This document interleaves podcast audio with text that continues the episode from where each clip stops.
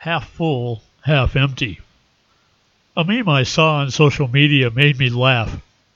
It said, Glass half empty? Get a smaller glass and move on. Then I started thinking about it, and there are some profound truths in there somewhere.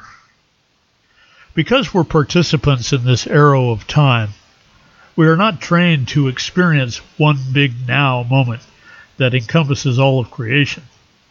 This could get socially awkward, if not spiritually overwhelming. We tend to experience time as a series of moments strung together. Within each of these moments, we have expectations about what's going to happen next. When these expectations are unmet, we can get stressed out, especially if these unmet expectations include threats to our safety or the safety of our family and friends. We don't usually automatically look to see how an apparently negative situation can have positive outcomes but instead we see an outcome as negative because it didn't meet our expectations. We tend to gain perspective only after a negative situation resolves. We lick our wounds, restore our energies, and reflect upon what we could have done or not done to avoid or prevent that negative circumstance. We try to learn from history. We make conclusions about our self worth and our personal power but this is of limited value and only tends to reinforce negative beliefs about self and the world. Although we try to keep our expectations positive, as long as things go our way, we allow our interpretations of events to drive our conclusions about how positive or negative things are, and in a worst case scenario, take it personally. On the other hand, were we to set our expectations aside, step back, entertain positive meanings to negative events, we neutralize the psychological impact. We maintain a philosophical viewpoint where nothing is actually wrong and benefit is attained by all, regardless of appearances.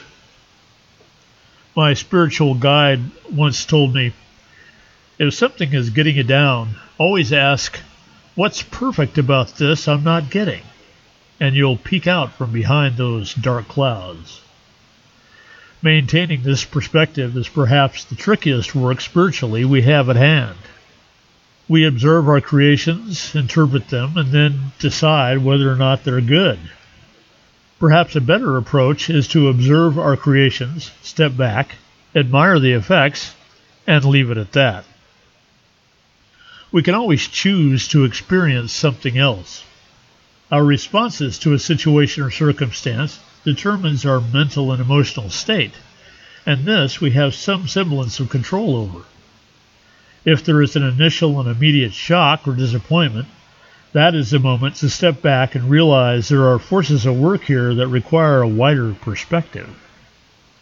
I believe that the more real our own eternalness is to us, the easier it is to embrace the perfection in all things.